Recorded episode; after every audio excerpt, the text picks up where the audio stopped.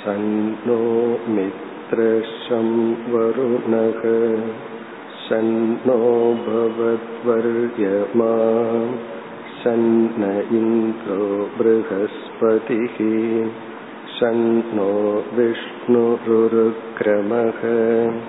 नमो ब्रह्मणे नमस्ते वायो त्वमेव प्रत्यक्षं ब्रह्मासि त्वमेव प्रत्यक्षं ब्रह्म वदिष्यामि ऋतं वदिष्यामि सत्यं वदिष्यामि तन्मामवतु तद्वक्तारमवतु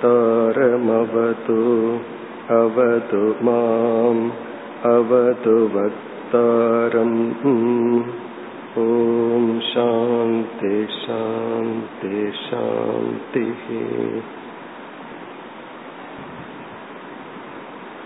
மூன்று அத்தியாயங்கள் அல்லது மூன்று வள்ளியுடன் கூடிய தைத்திரிய உபனிஷத்தில் நாம் எடுத்துக்கொண்ட சீக்ஷாவல்லி என்று அழைக்கப்படுகின்ற முதல் வள்ளியில் மூன்று முக்கிய கருத்துக்கள் என்று பார்த்தோம். ஒன்று முக்கியமான சில விதவிதமான பிரார்த்தனைகள். இறைவனிடத்தில் நாம் வைக்கும் வேண்டுதல். இரண்டாவதாக விதவிதமான தியான முறைகள். மூன்றாவதாக தர்ம சாஸ்திரம் நீதி நெறியும் நட்பண்புகளும். இந்த மூன்று தான் இந்த முதல் பகுதியில் அமைந்துள்ளது. முதல் சாந்தி பாடமே முதல் அணுவாகமாக கருதப்படுகின்றது. அணுவாகம் என்பது பகுதி. பனிரெண்டு அணுவாகத்தில் முதல் அணுவாகம் சாந்தி பாடம். அதை பார்த்து முடித்தோம். தியானத்துக்கு செல்வதற்கு முன் இரண்டாவது அணுவாகத்தில் சாஸ்திரம் என்ற பிரமாணத்தை அறிவை கொடுக்கும் கருவியை கவனமாக கையாள வேண்டும் என்ற ஒரு எச்சரிக்கை அல்லது அறிவுரை கொடுக்கப்படுகிறது.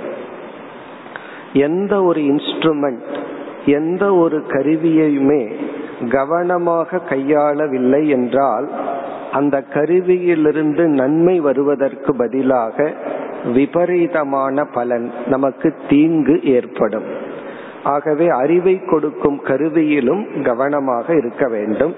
என்னென்ன கவனத்தை நாம் மேற்கொள்ள வேண்டும்? சாஸ்திரம் படிக்கும் பொழுது வர்ணக எழுத்துக்களை சரியாக கவனிக்க வேண்டும். ஸ்வரக உச்சரிக்கின்ற முறை மேல் உயர்த்தி கீழ் உயர்த்தி சமமாக உச்சரிக்கின்ற முறை. அதாவது வந்து சொல்கின்ற துவனி என்று சொல்வோம். அதிலும் அர்த்தம் மாறும். மூன்றாவதாக மாத்ரா. மாத்ரா என்றால் ஒவ்வொரு உயிரெழுத்துக்கும் கால அளவு உண்டு. குரில் நெடில் என்றெல்லாம். இ ஈ என்றெல்லாம் சொல்றோம். அதை கவனித்து நாம் உச்சரிக்க வேண்டும் புரிந்து கொள்ள வேண்டும். அதற்கு அடுத்ததாக பலம். மாத்ரா வரை நேற்று பார்த்தோம் பலம். பலம் என்றால் நாம் ஒவ்வொரு சொல்லுக்கும் கொடுக்கின்ற உறுதி. அதாவது இதெல்லாம் வந்து மற்ற லாங்குவேஜில் இருக்கு தமிழ்ல சற்று குறைவாக உள்ளது. இப்ப பலம் அப்படின்னு சொல்றோம் பக்தி அப்படின்னு சொல்றோம். தமிழ்ல ரெண்டுக்கு பா பான்னு தான் எழுதுறோம். பக்தி அப்படின்னு நம்ம சொல்றது இல்ல பலம் அப்படின்னு சொல்றது இல்ல இப்ப பலம் அப்படின்னா ஃப்ரூட்னு அர்த்தம். பலம் அப்படின்னா ஸ்ட்ரென்த் அர்த்தம். பக்தி என்றால் அன்பு என்று பொருள். இப்படி ஒரே பாதா நாம கொடுக்கிற பலம் இருக்கே ஸ்ட்ரென்த் இருக்கே அது மாறுபடுகின்றது. அதன் அடிப்படையில் அர்த்தமும் மாறுபடுகின்றது. ஆகவே அந்த பலத்தை கவனமாக நாம் கண்காணித்து படிக்க வேண்டும். அதற்கடுத்தது சாம. சாம என்றால் படிக்கின்ற வேகம். நம்ம வந்து பேசுற வேகத்திலேயே சில அர்த்தங்கள் எல்லாம் மாற்றத்தை கொடுக்கும். படிக்கின்ற வேகத்தை பற்றிய அறிவு தான் சாம. சந்தானக என்றால் இடைவெளி. ஒரு சொல்லுக்கும் அடுத்த சொல்லுக்கும் நாம் கொடுக்க வேண்டிய இடைவெளி. அந்த இடைவெளியின் அடிப்படையிலும் பொருள்கள் மாறும். இவ்விதம் இந்த ஆறு தத்துவங்களும் வர்ண ஸ்வரக மாத்ரா பலம் சாம சந்தானக இத்தியுக்த சீக்ஷாத்தியாயக உச்சரிக்கின்ற சாஸ்திரத்தில் இந்த ஆறு விதமான கருத்தையும் மனதில் கொண்டு நாம் இந்த சாஸ்திரத்தை படிக்க வேண்டும் ஓத வேண்டும் தியானிக்க வேண்டும். இது வந்து சப்த பிரமாணத்தை எப்படி கையாள வேண்டும் என்கின்ற ஒரு அறிவுரை அல்லது எச்சரிக்கை. இனி நாம் மூன்றாவது அணுவாகத்திற்கு செல்கின்றோம். முதல் அணுவாகத்துல பிரார்த்தனை சாந்தி பாடம் இரண்டாவது அணுவாகத்துல வந்து எப்படி சாஸ்திரத்தை படிக்கணுங்கிற ஒரு அறிவுரை. இனி நம்ம மூன்றாவது அணுவாகம். இதில் ஒரு விதமான தியானம் பேசப்படுகின்றது. இங்கு ஐந்து விதமான வேதிக் மெடிடேஷன் வேதத்தில் பயிற்சி கொடுக்கப்படுகின்ற தியானத்தை பார்க்க இருக்கின்றோம். அதுல முதல் தியானம் வந்து இந்த மூன்றாவது பகுதியில் வருகின்றது. இந்த தியானத்துக்கு சம்ஹிதா உபாசனம் என்று பெயர். சம்ஹிதா உபாசனம். இங்கு பேசப்பட்டுள்ள தியானத்திற்கு பெயர் சம்ஹிதா தியானம் அல்லது சம்ஹிதா உபாசனம். இந்த தியானத்தை ஆரம்பிப்பதற்கு முன் ஒரு சிறிய பிரார்த்தனையும் இங்கு வருகின்றது. சகனௌ யசக சகனௌ பிரம்ம வர்ச்சசம் என்று ஒரு சிறிய பிரார்த்தனை. அந்த பிரார்த்தனைக்கு பிறகு தியானம் ஆரம்பம் ஆகின்றது இங்கே பிரார்த்தனை என்னவென்றால் ஒரு சிஷ்யன் குரு இருவருமே யசக யசக என்றால் புகழ் அல்லது பெயர். ஒரு குரு வந்து தவம் செய்து கொண்டிருக்கின்றார் அறிவுடன் இருக்கின்றார். அவர் ஒரு குகையில இருந்துட்டு இருக்கார் அவர் இருக்கிறதே யாருக்கும் தெரியவில்லை என்றால் அந்த குருவை நம்ம நாடி அவரிடம் அறிவை பெற முடியாது. ஆகவே சிஷ்யன் பிரார்த்திக்கின்றான் புகழ் என்ற ஒன்று குருவை அடைவதற்கு எனக்கு ஒரு வழியாக அமைய வேண்டும். அதே போல ஒரு சிஷ்யன் உத்தமமான சிஷ்யன் ஒருத்தன் இருக்கான்னு தெரிஞ்சாதான் குருவானவர் அவரை இவன் ஏற்றுக்கொள்ள முடியும். இப்ப குருவுக்கும் சிஷ்யனுக்கும் இருக்கின்ற ஒரு விதமான புகழ் வந்து இருவரையும் அறிமுகப்படுத்தி ஒன்றாக்க பயன்படும். ஆகவே இங்க சிஷ்யன் அல்லது குரு பிரார்த்தனை செய்கின்றார் சகனௌ யசக. எங்கள் இருவருக்கும் புகழ் என்ற ஒன்று வரட்டும். புகழ் என்றால் ஒரு அறிமுகம் எங்களுக்குள் ஏற்படட்டும். சரியான குருவும் சரியான சிஷ்யனும் இணையட்டும் என்ற அடிப்படையில். அடுத்தது வந்து சகனௌ பிரம்ம வர்ச்சசம். எங்கள் இருவருடைய புத்தியானது ஒளி பொருந்தியதாக இருக்கட்டும்.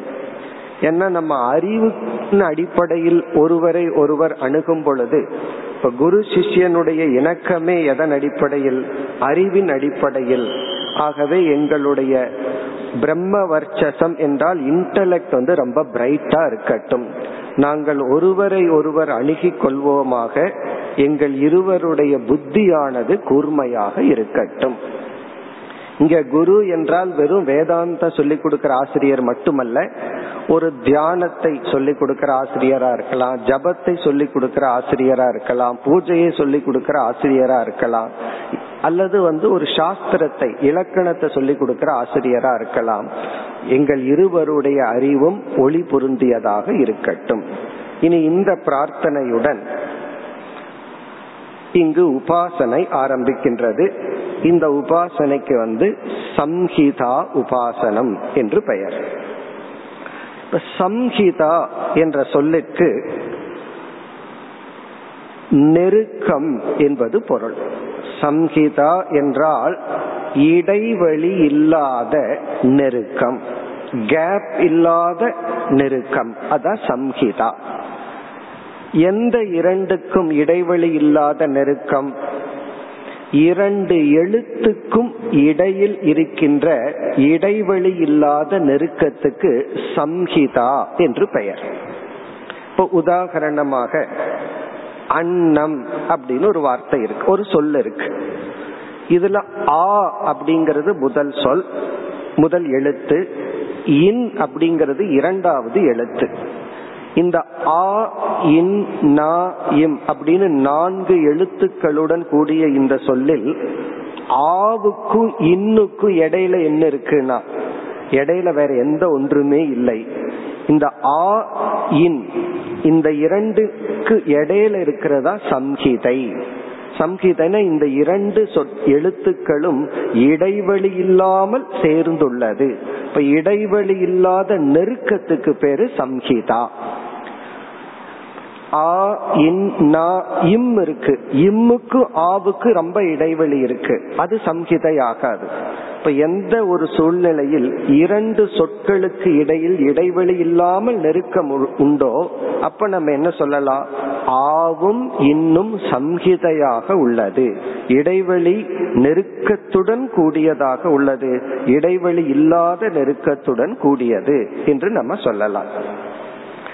அப்படிப்பட்ட இடைவெளி இல்லாத நெருக்கத்துக்கு சம்ஹிதான்னு பேர். இந்த உபாசனை இந்த தியானத்துக்கு சம்ஹிதா உபாசனம் என்று பெயர். இனி எப்படி இந்த தியானம் அமைந்துள்ளது என்று நம்ம இந்த தியானத்திற்குள்ள போகணும். அதற்கு முன்னாடி இந்த உபாசனை தியானத்தை பற்றி சில அடிப்படையான கருத்துக்களை பார்ப்போம். ஏன்னா இந்த அடிப்படையான கருத்தை வச்சுதான் நம்ம ஐந்து விதமான தியானங்களும் இங்கு இருப்பதை பார்க்க போறோம். இப்ப தியானம் அதற்கு இனி ஒரு சொல்லுதான் உபாசனம். உபாசனம் என்று சொன்னாலும் தியானம் என்று சொன்னாலும் ஒரே பொருள்தான். இந்த தியானத்தில் நான்கு அம்சங்கள் அமைந்துள்ளது. தியானம் அல்லது உபாசனையில நான்கு அம்சங்கள். ஒன்று வந்து உபாசகன். தியானம் செய்பவன். முதல் அம்சம் வந்து யார் தியானம் செய்கிறார்களோ அந்த தியானம் செய்பவன் உபாசகன். இரண்டாவது அம்சம் உபாசிய தேவதா. இந்த உபாசகன் யாரை தியானிக்கின்றானோ அந்த தேவதை அந்த தியானிக்கப்படும் தத்துவம். இப்ப நான் தியானம் பண்றேன்னு சொன்னா அடுத்த கேள்வி என்ன கேட்போம்? எதை தியானிக்கின்றாய்? நம்ம எதை தியானிக்கின்றோமோ அது உபாசிய தேவதா. அல்லது வெறும் உபாசியம். உபாசியம்னா ஆப்ஜெக்ட் ஆஃப் மெடிடேஷன் தியானத்திற்குரிய விஷயம். மூன்றாவது பொதுவாக தியானத்திற்குரிய விஷயம் வந்து தேவதைகள். அந்த தேவதைகளை எல்லாம் நம்ம கண்ணில் பார்க்க முடியாது. அது சிவனாகலா விஷ்ணுவாகலா எந்த ஒரு கடவுளாக இருந்தாலும் அல்லது முழு முதல் இறைவனாகலாம் எந்த ஒரு தத்துவத்தை தியானித்தாலும் அவங்க எல்லாம் கண்ணுக்கு தெரியாமல் இருப்பார்கள். நேரடியா தியானிச்சிட முடியாது. அப்ப தியானிப்பதற்கு ஒரு ஆதாரம் நமக்கு தேவைப்படுகிறது. இதில் இதை தியானித்தல். இதில் இந்த பொருளின் துணை கொண்டு இந்த தத்துவத்தை தியானித்தல். அந்த எந்த பொருளின் துணை கொண்டு தியானிக்கின்றோமோ அதற்கு பெயர் ஆலம்பனம். ஆலம்பனம் என்றால் எதன் துணை கொண்டு நாம் யாரை தியானிக்கின்றோமோ அதற்கு பேரு ஆலம்பனம். இப்ப சிவலிங்கத்தை பார்த்து சிவனை நம்ம நினைக்கிறோம். அந்த சிவலிங்கம் ஆலம்பனம். சாதாரணமா பிள்ளையார வழிபட ஒரு மஞ்சளை பிடிச்சு வைக்கிறோம். அந்த மஞ்சள் ஆலம்பனம். அந்த மஞ்சளை பிடிச்சு வைக்கிறோமே அதுக்கு பேர் ஆலம்பனம். அல்லது கோயில்ல போய் இறைவனுடைய விக்கிரகத்தை பாக்கிறோம் அந்த விக்கிரகம் இருக்கே சிலை இருக்கே அதற்கு பெயர் ஆலம்பனம். இப்ப ஆலம்பனம் அப்படின்னு சொன்னா நம்ம அதை வழிபடுவதில் முக்கியத்துவம் இல்லை. அதை வைத்து நம்ம வேற ஒரு தத்துவத்தை வழிபடுகின்றோம். அதே போல நம்ம தேசத்தினுடைய கொடி இருக்கு அதை பார்த்து சல்யூட் பண்றோம் அதை வணங்குகின்றோம். அந்த கொடி இருக்கே அது ஆலம்பனம். இந்த கொடி வந்து நம்ம நாட்டை அது குறிக்கின்றது. அப்படி ஆலம்பனம் என்றால் லிங்கம் அடையாளம் என்றெல்லாம் சொல்லுவோம். எதன் துணை கொண்டு நம்ம தியானிக்கின்றோமோ அதற்கு பெயர் ஆலம்பனம். நான்காவது வந்து பலம். ஒவ்வொரு உபாசனைக்கும் ஒவ்வொரு தியானத்துக்கும் ஒவ்வொரு விதமான பலன் சொல்லப்பட்டுள்ளது. பிரயோஜனம் சொல்லப்பட்டுள்ளது. அந்த பலனை நம்ம பல விதமா பிரிக்கிறோம். நாம எப்படிப்பட்ட பாவனையுடன் எதற்காக ஏன் தியானிக்கின்றோம்ங்கிறத வச்சு நமக்கு பலன் கிடைக்கும். சில சமயத்துல அந்த பலனை பார்த்துட்டு இந்த தியானம் பண்ணலாமா வேண்டாமான்னு முடிவு பண்ணுவோம். பலனின் அடிப்படையை வச்சுதான் இது எனக்கு உகந்ததா உகந்தது இல்லையா என்ற முடிவையே நம்ம செய்வோம். அப்போ ஒரு உபாசனை அப்படின்னு ஒரு இடத்துல வந்தா இவைகளெல்லாம் சொல்லப்பட்டிருக்கணும். இதுல யார் உபாசகன்? இந்த உபாசனையினுடைய பலன் என்ன? இந்த உபாசனைக்குரிய தேவதைகள் யார்? யார் தேவதை? இதற்குரிய ஆலம்பனம் என்ன? இந்த நான்கு கருத்துமே ஒவ்வொரு தியானத்திலும் குறிப்பிடப்பட வேண்டும். இந்த நான்குல ஒன்று தெரியலினாலும் நம்ம வந்து தியானம் பண்ண முடியாது. தியானம் பண்ற ஆளே இல்லைன்னா உபாசகனே இல்லைன்னா தியானம் நடக்காது. தியானம் பண்றதுக்கு நான் இருக்க யார தியானிக்கணும்னு தெரியலினாலும் தியானம் நடைபெறாது. பிறகு எதன் துணை கொண்டு தியானிக்கணும்னு தெரியவில்லை என்றாலும் தியானம் நடை நடைபெறாது. தியானத்திற்குரிய பலனை நாம் தெரிந்து கொள்ளாமல் நம்ம தியானத்திலேயே ஈடுபட மாட்டோம். கார்ல ஏறி அமர்றோம்னா ஃபர்ஸ்ட் எங்க போகணும்னு முடிவு பண்ணினதுக்கு அப்புறம் தான் நம்ம வந்து அந்த வாகனத்துல ஏறி அமருவோம். அதே போல தியானத்துல அமருவதற்கு முன்பேயே தியானத்தினுடைய பலனை தெரிஞ்சிட்டு தான் நம்ம தியானத்துக்குள்ளேயே ஈடுபட முடியும்.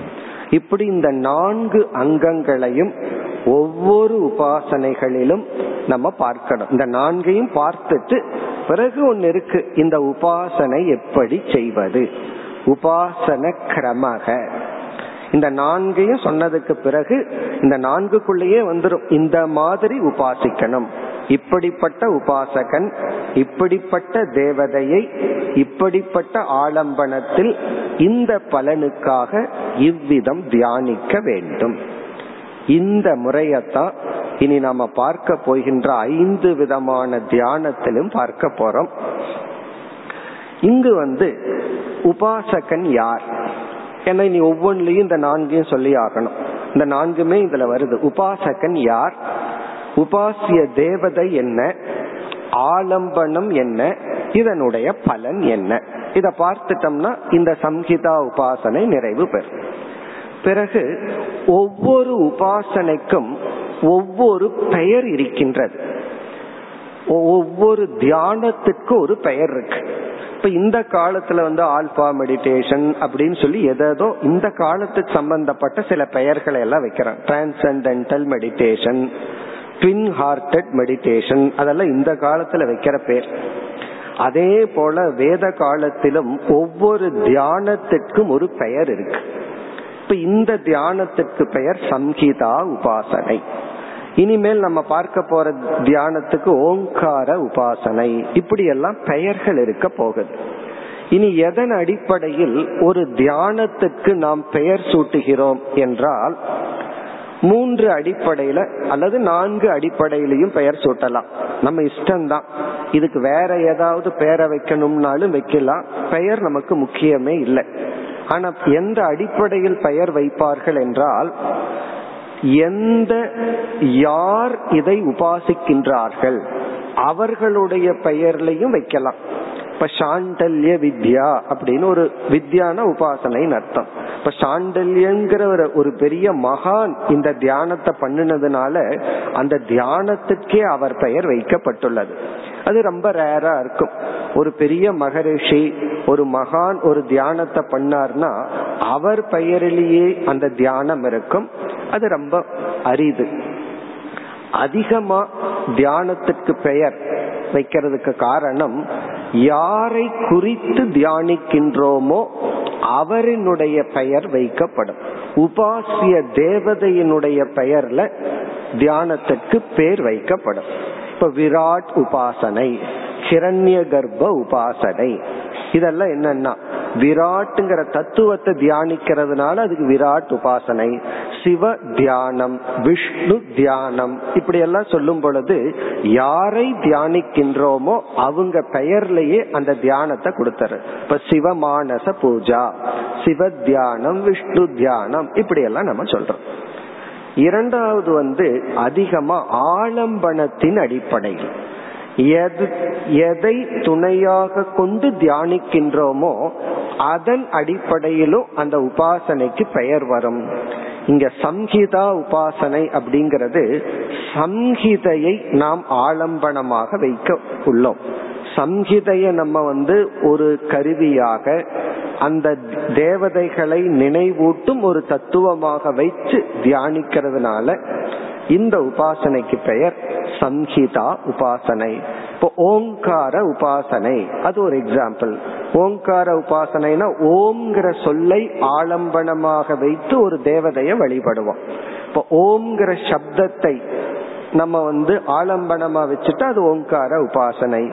இங்கு சம்ஹிதையை ஆலம்பனமாக வைத்து ஒரு தியானம் வரப்போகின்ற பிறகு இதனுடைய பலன் வந்து காமியமாக பண்ணலாம் நிஷ்காமமாகவும் பண்ணலாம் காமியமா பண்ணினோம்னா என்ன பலன் கிடைக்கும்னா உனக்கு வந்து செல்வம் கிடைக்கும். அது இந்த பகுதியில் வர உள்ளது. உனக்கு வந்து செல்வம் கிடைக்கும் பணம் கிடைக்கும் எல்லாம் கிடைக்கும். நிஷ்காமமா செய்தால் உனக்கு மன தூய்மை கிடைக்கும். நீ காமியமா பண்ணினாலும் நிஷ்காமியமா பண்ணினாலும் சாமான்யமான ஒரு பலன் வந்து தியானத்திற்கு கிடைக்கிற ஒரு பலன் மன ஒருமுகப்பாடு மன உறுதி மனோபலம். அது வந்து நம்ம காமியமா பண்ணினாலும் சரி நிஷ்காமியமா பண்ணினாலும் சரி மன உறுதி கிடைக்கும் கான்சென்ட்ரேஷன் பவர் நமக்கு கிடைக்கும். பல உபாசனைகள் செய்து கொண்டே இருந்து மைண்ட பிராக்டிஸ் பண்ணி வச்சிட்டோம்னா எதுல மைண்ட நம்ம அப்ளை பண்ண விரும்புறோமோ அதுல வந்து நம்ம கான்சென்ட்ரேட்டடா முழு கவனத்துடன் நம்ம மைண்ட மனதை அதில் செலுத்த முடியும். அது வந்து எப்படிப்பட்ட பலனை நினைச்சு செய்தாலும் அந்த பலன் நமக்கு கிடைக்கும். அது வந்து இந்த பகுதியில இறுதியில இங்கு வந்துள்ளது. ஆனா உபனிஷத் பொதுவா காமிய பலனை சொல்லும். உனக்கு இந்த காமிய பலன் இருக்கு உனக்கு வேண்டாம்னா நீ நிஷ்காமமா பண்ணு. அது உனக்கு ஒரு புண்ணியத்தை கொடுத்து மன தூய்மையை கொடுக்கும். அல்லது நீ உபாசனை செய்தால் உனக்கு மனதில் உறுதி கிடைக்கும். மன ஒருமுகப்பாடு பயிற்சி உன்னை உயர்த்தும் மனோபலத்தை கொடுக்கும். இனி வந்து இந்த உபாசனை செய்பவன் யார் என்றால் இந்த வேத பாடத்தை எல்லாம் படித்து முடித்த ஒரு மாணவன். வேதத்தை அத்தியனம் பண்ணி அந்த காலத்துல மனப்பாடம் பண்ற ஒரு ஹேபிட் வந்து இருந்தது. சம்பவம் ஏனோ இப்ப வந்து அதனுடைய முக்கியத்துவம் இல்லாம போயிடுச்சு. ஒரு நூலை படிக்கணும் அப்படின்னா முதல் நிபந்தனையே அதை மனப்பாடம் பண்ணி ஒப்பிச்சதற்கு பிறகுதான் அதனுடைய அர்த்தத்தை சொல்லி கொடுப்பார்கள். இன்று ரிஷிகேஷ்ல அப்படி இருக்கு. இலக்கணம் படிக்கணும் அப்படின்னு சொன்னா பாணினியினுடைய சூத்திரத்தை மனப்பாடம் பண்ணிடணும் அதற்கு பிறகுதான் அதை சொல்லி கொடுப்பார்கள். அதனாலதான் எல்லா சாஸ்திரங்களும் சூத்திர ரூபமாக உருவாக்கப்பட்டிருந்தது. சூத்திரம்னா சிறிய வார்த்தையில மனசுல ஞாபகம் வச்சுக்கலாம். பிறகு அதை நாம் படித்தல். இப்போ ஒரு வேதிக் ஸ்டூடெண்ட் என்ன பண்றான்? அந்த காலகட்டத்துல எதையெல்லாம் எந்த மந்திரத்துக்கு அர்த்தத்தை தெரிஞ்சுக்க விரும்புறானோ முதல்ல அந்த சப்த ஞானம் மனசுல போயிடும் அப்ப அவன் வேதத்தை மனநம் செய்து வேதத்தை எல்லாம் மனப்பாடம் பண்ணி வச்சிருப்பான். இப்ப அவனுடைய மனசுல என்ன இருக்கும்னா எல்லாம் ஒரே சப்தமா இருக்கும் லெட்டர்ஸா இருக்கும். அப்படிப்பட்ட மாணவனுக்கு வந்து எது ரொம்ப சுலபமா மைண்ட்ல இருக்கும்னா எழுத்துக்கள் தான் மனசுல இருக்கும். இப்ப ஸ்டூடெண்ட் ஏஜ்ல அவன் வந்து காலையில இருந்து சாயந்தரத்து வரைக்கும் படிச்சுட்டே இருக்கான். சப்ஜெக்ட் வேறையா இருந்தாலும் ஒரு மாணவன் அதிக நேரம் என்ன இருக்கும் அவனுக்கு வந்து சவுண்ட் லெட்டர்ஸ் தான் மனசுல பதிஞ்சிருக்கும்.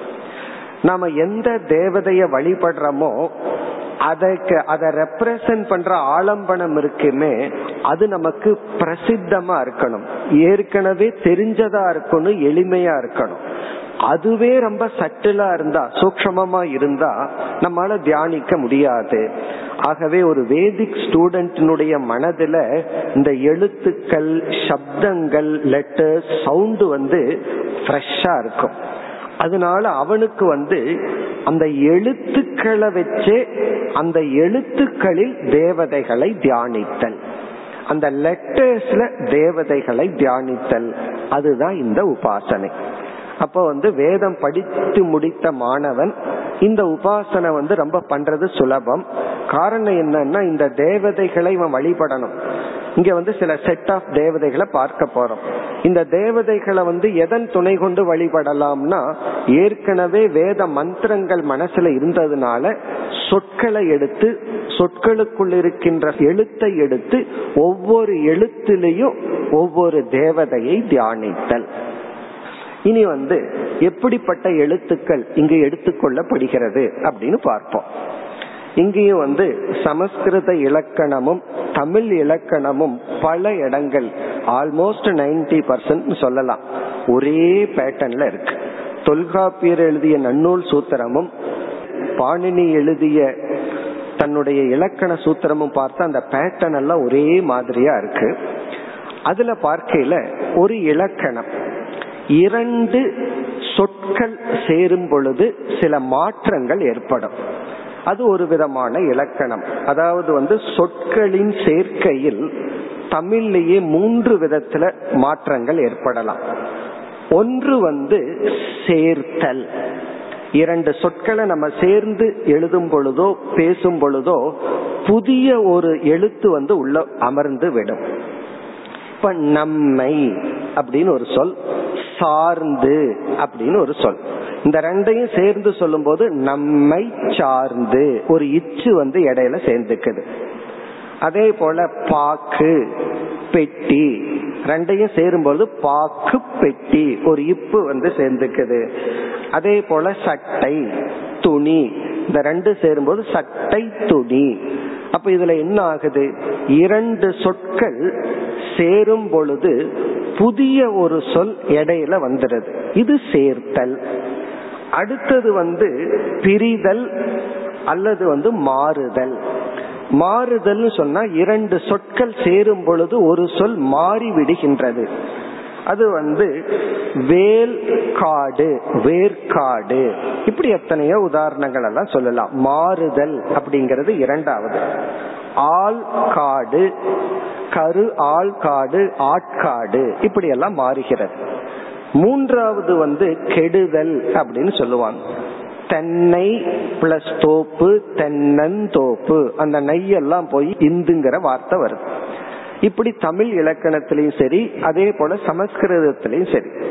நமக்கு புரியறதுக்காக நான் தமிழ் இலக்கணத்தை எடுத்துட்டேன்.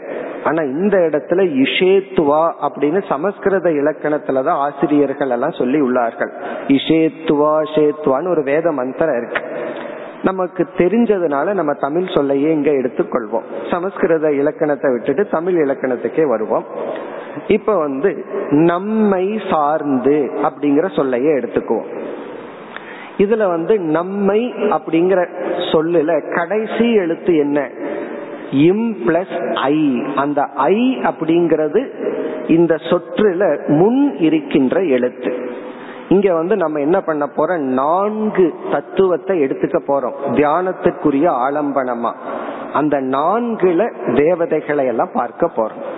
அதுல வந்து பூர்வம் ரூபம் அப்படிங்கிறது முதல். நம்மை சார்ந்து அப்படிங்கிற ஒரு சேர்க்கையில இந்த ஐ அப்படிங்கிறது முதல் பகுதி. சார்ந்து அப்படிங்கிறது உத்தர ரூபம்னு சொல்லப்படுகிறது. அந்த சொற்கள் தான் இந்த உபனிஷத்துல இருக்கு. பூர்வ ரூபம்ங்கிறது இரண்டு சொற்களில் முதல் சொல்லினுடைய கடைசி எழுத்து. அது நம்மை அப்படிங்கறதுல ஐ மை. அடுத்த சொல்லினுடைய முதல் வந்து உத்தர ரூபம் அப்படின்னு சொல்றோம். அது வந்து சார்ந்து சார்ந்துங்கிற இடத்துலயும் கூட சா கிடையாது. இச்சு பிளஸ் சா அந்த இச்சு. சா சா. பிறகு இந்த இடைவெளி இருக்கே அது வந்து இங்கு சந்தி அப்படின்னு அழைக்கப்படுகிறது. நம்மை சார்ந்து. அப்படியே வரும்போது ரெண்டுக்குள்ள கேப் அததான் இடைவெளி. அதுக்கு பேரு சந்தி. மூன்றாவது தத்துவம். பிறகு புதிய ஒரு எழுத்து வந்து சேருது இச்சு அல்லது பாக்கு பெட்டிங்கிறதுல இப்பு வந்து சேருது சட்டை துணிங்கிறதுல இத்து வந்து சேருது அந்த சேர்கின்ற எழுத்துக்கு பேரு சந்தானம். அப்படி இங்க நான்கு ஆலம்பனம். பூர்வ ரூபம் உத்தர ரூபம் சந்திகி சந்தானம். இதெல்லாம் நமக்கு ரொம்ப கஷ்டமா தெரியற மாதிரி இருக்கும். ஆனா வேதம் படிச்சிட்டு இருக்கிற மாணவனுக்கு வந்து இதெல்லாம் மைண்ட்ல ஃபெமிலியரா இருக்கும். ஏன்னா அவனுக்கு சந்தி ரூல் இருக்கு. ரெண்டு எழுத்துக்கள் சேரும் போது என்ன மாற்றம் வருங்கிற இலக்கணம் எல்லாம் அவனுக்கு தெரியும். அதனால அவன் மைண்ட்ல இது ஃப்ரெஷ்ஷா இருக்கிறதுனால இதன் அடிப்படையில அவனுக்கு சில தேவதைகளை தியானம் பண்ண சொல்லி சாஸ்திரம் சொல்கின்றது. அப்ப இங்க வந்து நான்கு எழுத்துக்கள். அதுல நான்கு எழுத்துக்கள்ல முதல் சொல்லினுடைய கடைசி எழுத்து பூர்வ ரூபம் இரண்டாவது சொல்லினுடைய முதல் எழுத்து உத்தர ரூபம் மூன்றாவது எழுத்து அல்ல இடைவெளி. அதுல இடம் இருக்கிறதுனால தானே இனி ஒரு எழுத்து வந்து அமர்ந்து கொள்கிறது. அந்த இடைவெளிக்கு பேரு சந்தி. பிறகு வந்து எந்த புதிய எழுத்து வந்து அமர்கின்றதோ அது சந்தானம். இப்ப நமக்கு வந்து நான்கு தத்துவங்கள் கிடைத்துள்ளது ஆலம்பனமா. இப்ப நம்ம இமேஜின் பண்ணணும். ஒரு எழு முதல் எழுத்து கடைசி எழுத்து இடைவெளி புதிய எழுத்து. இனி என்ன பண்ண போறோம்னா இந்த நான்குல வந்து நான்கு வித நான்கு செட் நான்கு விதமான தேவதைகளை தியானிக்க போறோம். எப்படி இங்கு யார் தேவதைகள் அப்படின்னு சொன்னா முதலில் இந்த உலகத்தோடு சம்பந்தப்பட்ட தேவதைகள் லோக தேவதைகள். இந்த உலகத்தோடு சம்பந்தப்பட்ட நான்கு தேவதைகளை இந்த நான்கு இடத்துல வச்சு தியானிக்கணும். இரண்டாவது லைட் பிரின்சிபல் ஒளியுடன் சம்பந்தப்பட்ட நான்கு தேவதைகளை நம்ம வந்து இந்த நான்கு இடத்துல வச்சு தியானிக்கின்றது.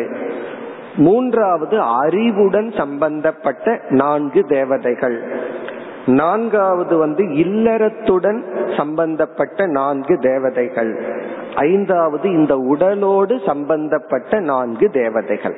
இப்படி ஐந்து செட் ஆஃப் தேவதைகளை நான்கு இடத்துல நம்ம வந்து தியானித்தல். அப்ப இந்த இடத்துல நமக்கு இருபது தேவதைகள் வருகின்றார்கள். இந்த இருபது தேவதைகளை தியானிக்கின்றோம். ஒவ்வொரு செட்டா இப்ப உதாரணமா நம்ம பார்த்துருவோம். இந்த மந்திரத்துக்குள்ள போய் நம்ம விளக்கம் பார்க்க வேண்டிய அவசியம் இல்லை. சாராம்சத்தை பார்த்துட்டு பிறகு நீங்க இந்த புஸ்தகத்தை படித்தால் உங்களுக்கு விளங்கும். இப்ப முதல்ல வந்து உலகத்துடன் சம்பந்தப்பட்ட தேவதைகள். இதுல ஏதோ ஒன்னு ரெண்டு உதாரணமா பார்ப்போம். இந்த உலகத்தோடு சம்பந்தப்பட்ட நாலு தேவதைகளை நம்ம இந்த நான்கு இடத்துல வச்சு தியானிக்கணும். பிருத்திவி பூமி தேவதைய வந்து பிருத்திவி பூர்வ ரூபம் உத்தர ரூபம் ஆகாஷ சந்திகி வாயு சந்தானம். அப்படித்தான் இங்க அமைந்துள்ளது. பிருத்திவி தேவதைய முதல் எழுத்துல தியானிக்கிறது பூர்வ ரூபத்துல பிறகு வந்து தியவ் சொர்க்கலோகத்துக்கு அதிபதியா இருக்கிற தேவதைய அடுத்த எழுத்துல தியானிப்பது. அதற்கு பிறகு அந்தரிக்ஷ தேவதை ஆகாசத்த தேவதைய வந்து இடைவெளியாக தியானித்தல். பிறகு வாயு தேவதைய புதிய எழுத்தா ஒரு வந்து புதிய சொல் எழுத்து வந்து அமருகின்றதே அந்த இடத்துல தியானித்தல். அப்படி உலக சம்பந்தமான நான்கு தேவதைகள் அடுத்தது வந்து ஒளி சம்பந்தமான தேவதைகள் இங்க எப்படி போகும்னா அக்னி பூர்வ ரூபம் ஆதித்ய உத்தர ரூபம் ஆபசந்திகி அப்படின்னு சொல்லி அடுத்தது வரும். வைத்தியுத சந்தானம். வைத்தியுதர்ன மின்னல் தேவதை. அத வந்து புதிய எழுத்தா தியானித்த இனி அடுத்ததா வந்து ஞானம். அறிவு சம்பந்தப்பட்ட நான்கு தேவதைகள். இங்க தேவதைகள்லாம் உடனே எங்கேயோ இருக்குன்னு நம்ம நினைக்கிறோம். இந்த நான்குல வந்து யார் யார் என்றால் முதல் எழுத்தாக ஆசிரியரை தியானித்தல். ஆசிரியரை கொண்டு வந்து முதல் லெட்டர்ல உட்கார வைக்கணும். ஆச்சாரிய பூர்வ ரூபம். பிறகு அடுத்த இரண்டாவது எழுத்திற்கு அந்தேவா சித்தர ரூபம். மாணவனை தியானித்தல். அவனு இங்க தேவதை தான். அறிவு சம்பந்தமான தேவதைன்னு வரும்பொழுது ஆசிரியரே ஒரு தேவதை மாணவன் இனி ஒரு தேவதை.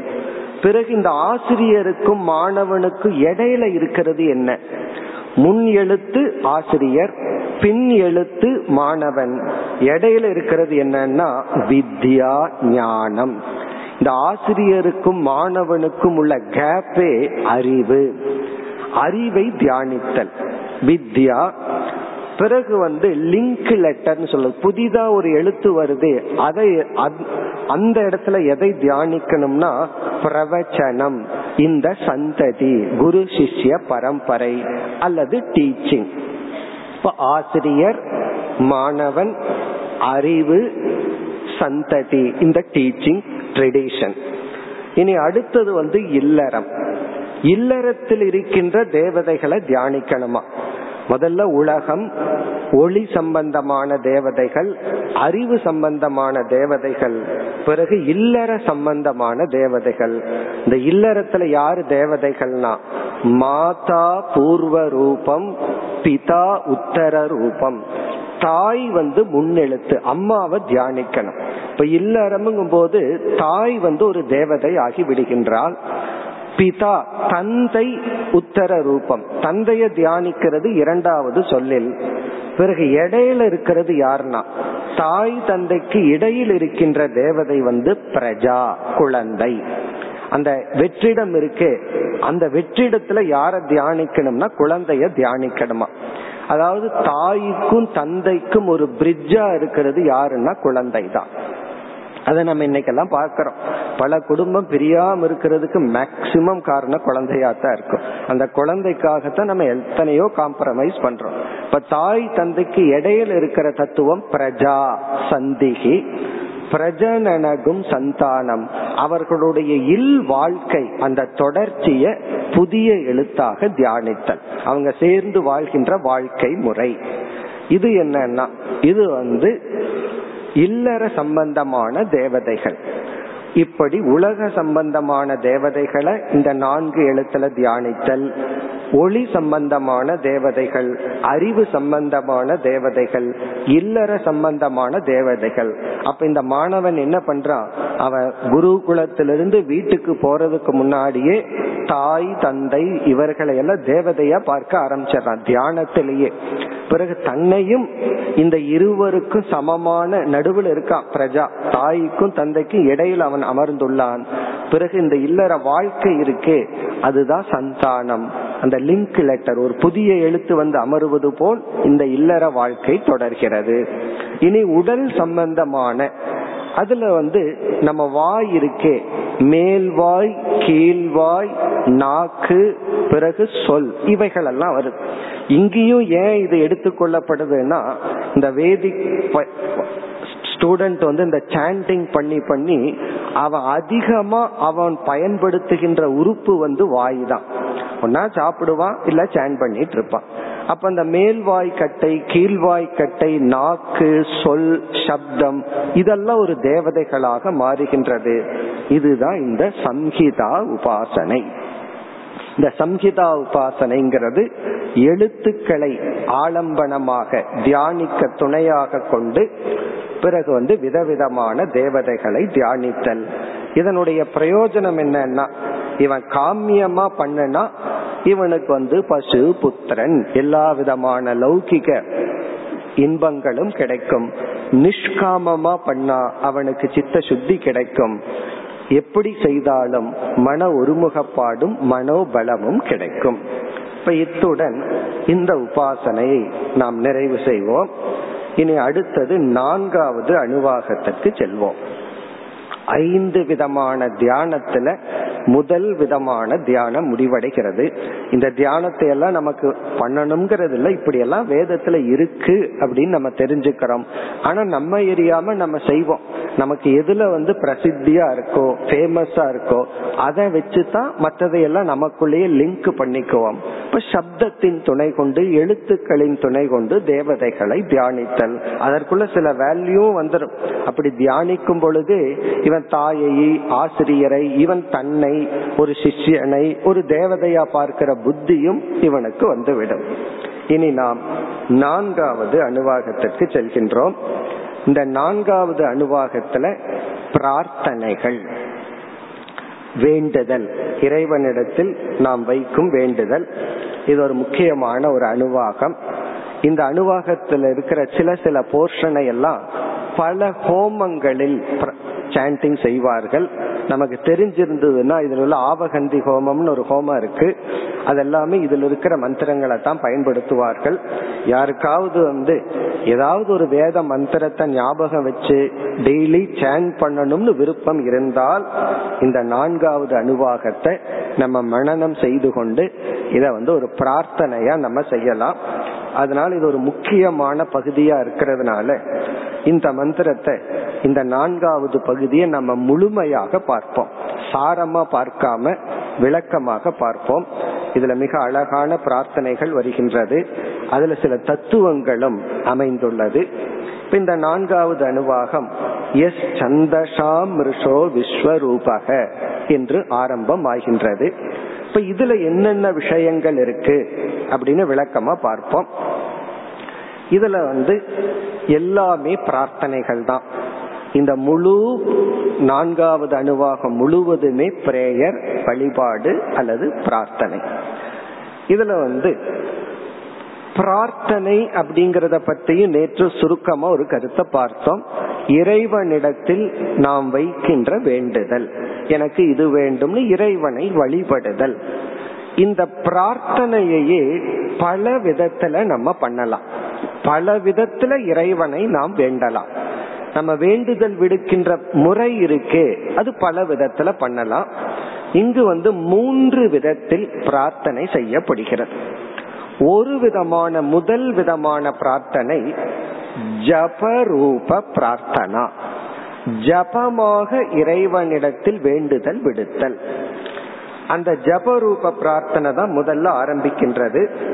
எஸ் சந்தஷாம் ரிஷபோ விஸ்வரூபகன் ஆரம்பிச்சு ஸ்ருதம் மே கோபாய அப்படிங்கிற பகுதி வரை. பக்கம் இருநூத்தி நாற்பத்தி ஐந்துல இருக்கிற பகுதி வரை ஜபரூப பிரார்த்தனை. இந்த ஸ்ருதமே கோபாயங்கிற வரைக்கும் ஒரு போர்ஷன் அதாவது ஜபரூப பிரார்த்தனைனா ஜபம் செய்து இறைவனிடத்தில் வேண்டுதல் விடுத்தல். ஜபரூபமாக இறைவனிடத்தில் வேண்டுதல் விடுத்தல். இரண்டாவது வந்து அடுத்த பகுதியில் வருகின்றது. அடுத்த பக்கத்தில் இருக்கிற மேல் பகுதி. ஆவகந்தி விதன்வானா அப்படின்னு ஆரம்பிக்கின்ற பகுதி. அந்த இரண்டாவது பகுதியில ஹோம ரூப பிரார்த்தனை. ஹோம ரூபமான பிரார்த்தனை. நம்ம சில ஹோமங்கள் எல்லாம் பண்ணுவோம். ஆயுஷ் ஹோமம் அப்படி பல விதமான சண்டி ஹோமம் அப்படின்னு எத்தனையோ ஹோமங்கள் எல்லாம் இருக்கு. அந்த ஹோம ரூபமான பிரார்த்தனை இரண்டாவது பகுதி. அந்த ஹோம ரூபமான பிரார்த்தனையில பல தத்துவங்கள் வேண்டப்படுகிறது. பணம் வேணும் நல்ல மாணவர்கள் வேண்டும் என்று பல விதமான பிரார்த்தனைகள் மேற்கொள்ளப்படுகிறது. அதெல்லாம் நம்ம இப்பொழுது விளக்கமா பார்க்க போறோம். மூன்றாவது வந்து தியான ரூப பிரார்த்தனை. தியானமாக இறைவனிடத்தில் பிரார்த்தனை செய்தல். இது ஒரு மிக அழகான பிரார்த்தனை. ஐக்கிய பிரார்த்தனை. இறைவனிடத்தில் நான் ஐக்கியமாக வேண்டும் என்ற ஒரு பிரார்த்தனை. அப்ப பிரார்த்தனை செய்கின்ற விதம் விதவிதத்தில் இருக்கு. நம்மளே சொல்ல நான் இந்த மாதிரி வேண்டிட்டேன் அந்த மாதிரி வேண்டிட்டேன்னு விதவிதத்துல நம்ம வேண்டிக் கொள்கின்றோம். ஜபரூப பிரார்த்தனை ஹோம ரூபமான பிரார்த்தனை தியான ரூப பிரார்த்தனை. இனியொரு விதமான பிரார்த்தனை இருக்கு. அது இங்கு இல்லை. அந்த பிரார்த்தனை வந்து தபோ ரூப பிரார்த்தனை. தவத்தின் மூலமாக இறைவனை வழிபடுதல். இறைவனை பல விதத்துல வழிபடுறோம். தவத்தின் மூலமாக.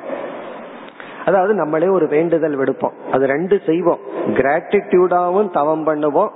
நான் வந்து எனக்கு இதை நீ செஞ்சு கொடுத்துட்டீன்னா நான் கிரிவலம் வர்றேன் முடி எடுத்துக்கிறேன் அல்லது வந்து இந்த விரதம் இருக்கிறேன் என்று நம்ம ஒரு கிராட்டிடியூடா செய்வோம் அல்லது இது நடக்கணுங்கிறதுக்காக விரதத்தை எடுத்துக்குவோம். இந்த ஷஷ்டி விரதம் எல்லாம் இருக்கிறமே இதெல்லாம் என்னன்னா இது ஒரு தபோரூபமான பிரார்த்தனை. சாதாரண விஷயம் அல்ல அது. காரணம் என்ன? எதுவுமே சாப்பிடாம ஆறு நாட்கள் வந்து நம்ம பட்டினி இருந்து ஒரு தவம் பண்றோம். இறைவனிடத்துல நம்ம வேண்டுதலை அல்லது பக்தியை வெளிப்படுத்துகின்றோம். அது தபோரூபமான பிரார்த்தனை. இப்படி பிரார்த்தனைய பல விதத்துல நம்ம வெளிப்படுத்தலாம். இனி வந்து நம்ம வந்து முதல் விதமான பிரார்த்தனைக்கு போறோம். இப்ப எஸ் சந்தசாம்ல ஆரம்பிச்சு ஸ்ருதம் மே கோபாயங்கிற பகுதி வரை ஜபோ ரூபமான பிரார்த்தனை. அதாவது இத இந்த மந்திரத்தை என்ன பண்ணணும்னா ஜபம் மாதிரி பண்ணணும். அதனாலதான் இந்த போர்ஷனை மட்டும் எடுத்துட்டு குறிப்பா மாணவர்கள். இத வந்து ஜபம் பண்றது ரொம்ப நல்லது. ஏன்னா இதுல இருக்கிற பிரார்த்தனைகளை எல்லாம் பார்த்தோம்னா நான் மாணவர்கள் மட்டுமல்ல நம்ம எல்லாருமே மாணவர்கள் தான். எண்பது வயசுல ஒருத்தர் வேதாந்தம் படிக்க வந்து அவரு தன்னை என்னன்னு சொல்லிக்குவாரு? நான் வேதாந்திக் ஸ்டூடெண்ட்னு சொல்லிக்குவார். அப்ப நம்ம எல்லாமே மாணவர்கள் தான். ஆகவே இது ஒரு அழகான முக்கியமான பிரார்த்தனை. இப்ப இந்த பிரார்த்தனையில என்ன செய்யப்படுகிறது? இங்க பிரார்த்தனையிலையும் யாரை குறித்து பிரார்த்திக்கின்றோம்? எதன் துணை கொண்டு பிரார்த்திக்கின்றோம்? எதை பிரார்த்திக்கின்றோம்? இதெல்லாம் வருகின்றன. இதற்குள்ளே அதெல்லாம் வருது. நம்ம யார தியானிக்கின்றோம் எந்த இறைவனிடத்தில் வேண்டுகின்றோம்? ஒரு சிறிய தேவதையா? அல்லது இந்த உலகத்துக்கே காரணமான முழு முதல் கடவுளா? யாரை நாம் தியானிக்கின்றோம்? யாரிடம் பிரார்த்திக்கின்றோம்? எதன் துணை கொண்டு தியானி பிரார்த்திக்கின்றோம்? எதை பிரார்த்திக்கின்றோம்? அதெல்லாம் வருது. இதுல வந்து நம்ம வந்து இந்த பிரார்த்தனையில எஸ் சந்தசாம்னு ஆரம்பிக்கின்ற முதல் ஜபரூபமான பிரார்த்தனையில ஒரு குட்டி குட்டி தேவதைகளை எல்லாம் நம்ம குறிச்சு தியானிக்கல. இந்த உலகத்துக்கே காரணமாய் இருக்கின்ற அந்த இறைவனை குறித்த தியானம். பிரார்த்தனை. அந்த ஈஸ்வரனை குறிச்சு நம்ம தியானிக்கின்றோம். ஒரு சிறு தேவதை அல்ல உலகத்துக்கே காரணமாக விளங்குகின்ற அந்த இறை தத்துவத்திடம் வைக்கின்ற ஒரு விண்ணப்பம் அல்லது பிரார்த்தனை. சரி அந்த இறைவனை வந்து எதன் மூலமா நம்ம வந்து பிரார்த்திக்கின்றோம்? அந்த இறைவனுக்கு ஆலம்பனம் என்ன? இப்ப ஆலம்பனம்ங்கிற வார்த்தை உங்களுக்கு புரியும்.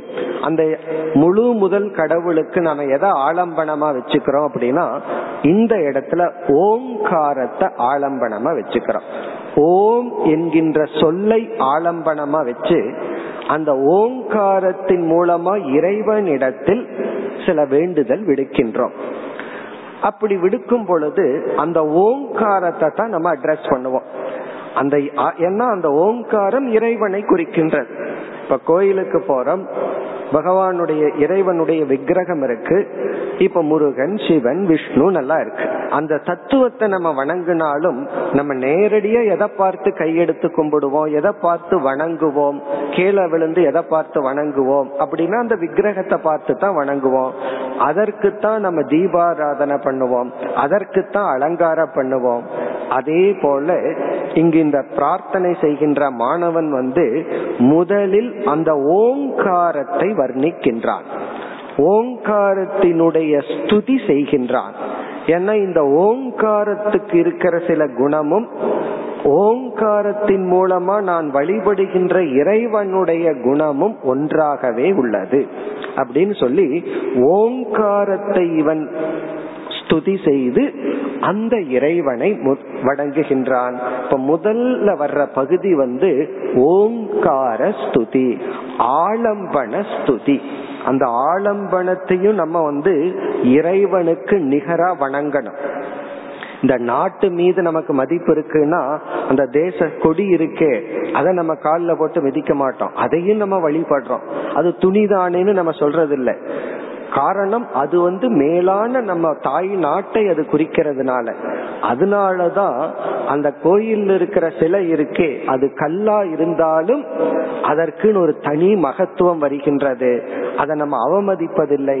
அது எந்த இறை தத்துவத்தை குறிக்கின்றதோ அந்த இறைவனுக்கு நிகரா அதையும் நம்ம வந்து மதிப்புடன் அதை நம்ம நடத்துறோம்.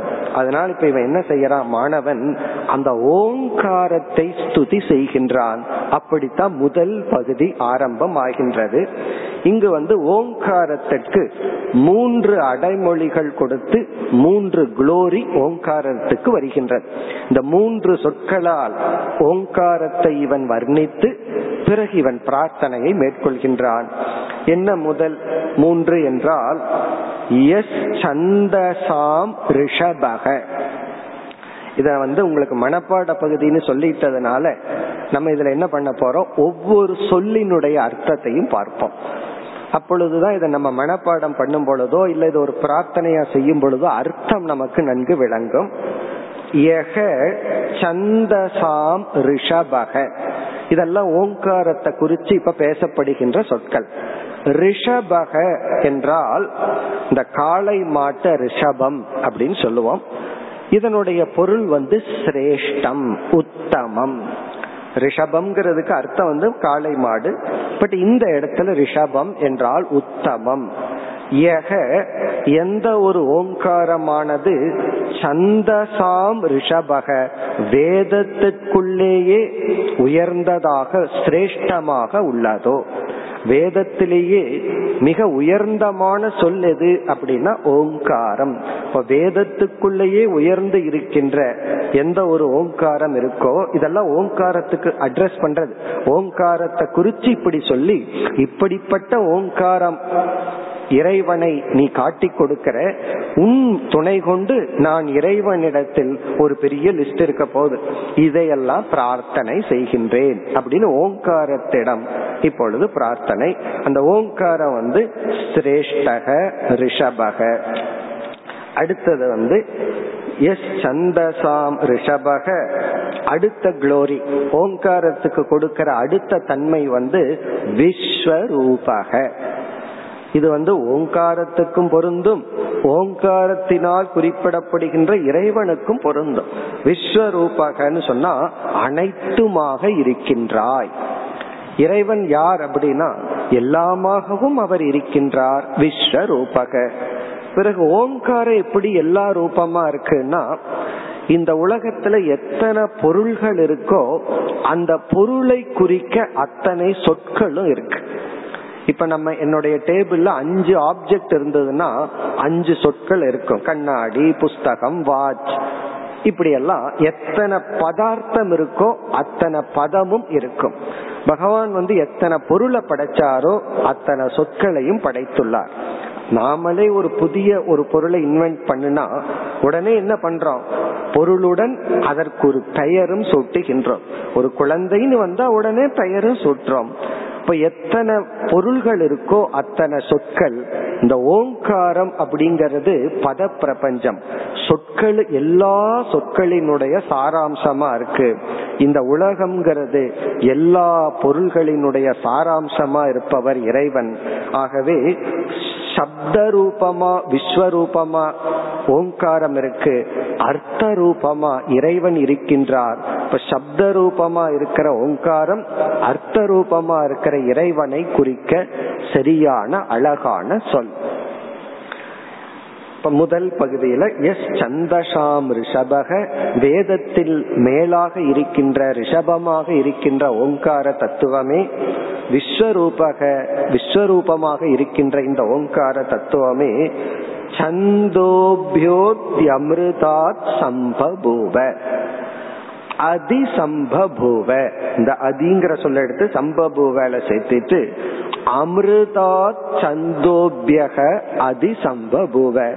ஓங்காரமாக உள்ள நீ இப்ப ஓங்காரத்திடத்துல பேசுற ஓங்கார ரூபமாக உள்ள நீ என்றும் உள்ள வேதத்திலிருந்து வெளிப்பட்டுள்ளாய். அமிர்தா சந்தோபியக. அமிர்தம்னா என்றுமே உள்ள வேதத்திலிருந்து அதிசம்பபுவனா வெளிப்பட்டுள்ளாய் தோன்றியுள்ளாய். உன்னை நான் எங்க கண்டுகொள்ள முடியும்? ஓம்ங்கிற சப்தத்தை நான் எங்கிருந்து கண்டுபிடித்தேன்? எங்கிருந்து நான் அந்த சப்தத்தை கேட்டேன்னா வேதத்திலிருந்து. அதே போல அந்த இறைவனை நம்ம எங்கிருந்து கண்டுகொள்ள முடியும்? வேதத்திலிருந்து தான் இறைவனை நாம் அறிந்து கொள்ள முடியும். இப்ப வேதம்ங்கிற புஸ்தகத்திலிருந்து நான் இறைவனை கண்டுகொள்வது போல வேதத்துக்குள்ளதான் நான் உன்னை கண்டெடுத்தேன். இப்ப வேதத்திலிருந்து கண்டுகொண்டுள்ள உன்னை வேதத்திலிருந்து அறியப்படும் இறைவனுக்கு ஆலம்பனமாக வைத்து உன்னிடம் பிரார்த்தனை செய்கின்றேன். இப்ப இந்த பகுதி முழுவதும் எஸ் சந்தசாம் ரிஷபோ விஸ்வரூபக சந்தோபியோத்யமிருதாத் சம்பபூவ. இது வந்து ஆலம்பனத்தை குறித்து அந்த இறைவனை குறித்து கூறுகின்ற சொற்கள். இனி அடுத்த பகுதியில வந்து எதெல்லாம் எனக்கு வேண்டும்? எதெல்லாம் நான் உன்னிடத்தில் பிரார்த்தனை செய்கின்றேன்? இங்கு வந்து ஆறு தத்துவங்கள் அல்லது ஆறு விதமான பொருள்களோ அல்லது ஆறு வந்து பிரார்த்தனையாக கேட்கப்படுகிறது. எனக்கு இதெல்லாம் வேண்டும். இதையெல்லாம் எனக்கு கொடு.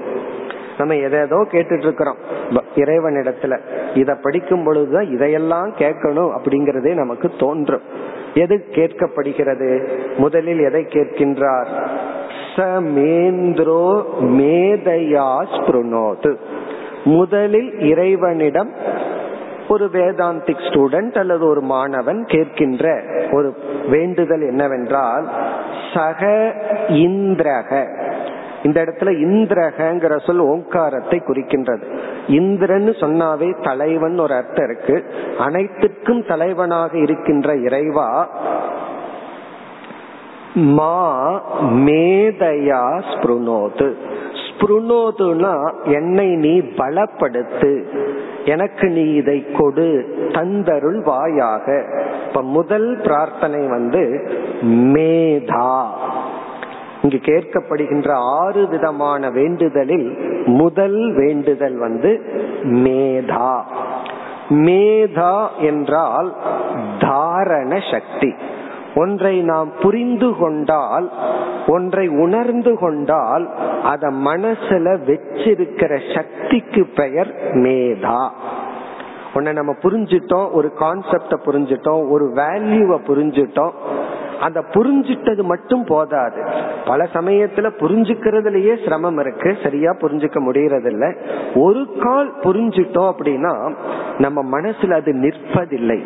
எந்த நேரத்துல அந்த வேல்யூவை நான் ஃபாலோ பண்ணணுமோ அந்த நேரத்துல தான் அது காணாம போகுது. மீதி நேரத்துல எல்லாம் அந்த வேல்யூ தெளிவா நமக்குள்ள இருக்கு. அதே போல ஒரு மாணவன் வந்து ஒரு கான்செப்ட புரிஞ்சுட்டான்னா எந்த நேரத்துல எக்ஸாம்ல அவன் அப்ளை பண்ணணுமோ அந்த நேரத்துல அது அவன் மனசுல நிக்கணும். படிக்கிறது மட்டும் போதாது அது நிற்க வேண்டும். இப்ப மேதா சக்தி அப்படின்னு சொன்னா கிரகண தாரண சக்தி. கிரகணம்னா புரிஞ்சுக்கிறது. தாரணம்னா ரீட்டைனிங் பவர் ஒரு அறிவை நான் அடைந்தால் அந்த அடைந்த அறிவு என்னை விட்டு விலகக்கூடாது. கூடாது அப்படின்னா அந்த அறிவுக்கு எப்போ தேவை வருதோ அந்த நேரத்துல அது வெளிப்பட வேண்டும். அந்த அறிவினுடைய தேவை வரும்போது அந்த அறிவு முன்னாடி வந்து நிக்கணுமா. ஆனா நம்ம அனுபவத்துல பார்த்தா கரெக்டா அந்த நேரத்துல மட்டும் வராம மீதி நேரத்துல வரும். காரணம் என்ன? அந்த சக்தி நம்ம இடத்துல இல்ல. புரிஞ்சுட்டோம். பல சமயத்துல புரியுது புரியுதுன்னு நமக்கே புரியுது. ஆனா புரிஞ்சிட்டதை நம்மளால இம்ப்ளிமெண்ட் பண்ண முடியல. காரணம் என்னன்னா அது நமக்குள் நிலைக்கவில்லை. இங்க என்ன அழகான பிரார்த்தனைனா மேதையா மேதையின் மூலமாக எனக்கு வந்து அறிவை எனக்குள் நிலைப்பதன் மூலமாக ஸ்புருணோது அப்படின்னா இறைவா என்னை காப்பாற்று. ஸ்புருணோதுனா பலயது ரக்ஷது பாலயது என்ன நீ காப்பாற்று. நீ வந்து வேற எதையும் எனக்கு கொடுத்து காப்பாற்றாத. நீ என்ன காப்பாற்றணும் அப்படின்னா ஏற்கனவே நீ உன்னுடைய அருள்ல நான் அறிவை அடைஞ்சிட்டேன். அல்லது என்னென்ன அறிவையெல்லாம் நான் ஏற்கனவே அடைஞ்சு வச்சிருக்கிறேனோ அந்த அறிவை எனக்குள் நிலைப்படுத்துவதன் மூலம் என்னை காப்பாற்று. நம்ம மீண்டும் மீண்டும் ஒரே கிளாஸ் கேட்கறது ஒரே இதை ரிப்பீட்டடா படிக்கிறதுக்கு காரணமே புதுசா அறிவை அடைவதற்கல்ல. ஒரு முறை கீதை படிச்சிட்டோம் சில பேர் ஆறு முறை ஏழு முறை படிப்பார்கள். அல்லது டெய்லியும் பாராயணமே பண்றோம். இதெல்லாம் எதற்குனா அறிவுக்காக அல்ல. ஃபர்ஸ்ட் டைம் படிக்கிறது அறிவுக்காக. அதுக்கப்புறம் படிக்கிறது அறிவுக்காக அல்ல. அந்த அறிவை நிலைப்படுத்துவதற்காக.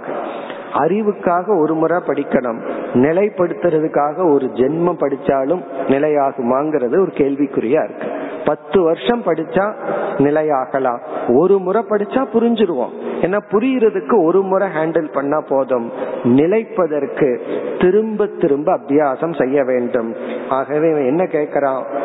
இறைவனிடத்தில் நான் பெற்ற அறிவை எனக்குள் நிலைப்படுத்தி என்னை காப்பாற்றுவாயாக. இது முதல் பிரார்த்தனை. இது போல மிக அழகான ஐந்து மேலும் ஐந்து விதமான பிரார்த்தனை வருகின்றது. நாளை நாம் தொடர்வோம். ஓம் போர் நமத போர் நமிதம் போர் நமுதச்சதே पूर्णस्य पूर्णमादाय पूर्णमेवावशिष्यते ॐ शान्ति शान्ति शान्तिः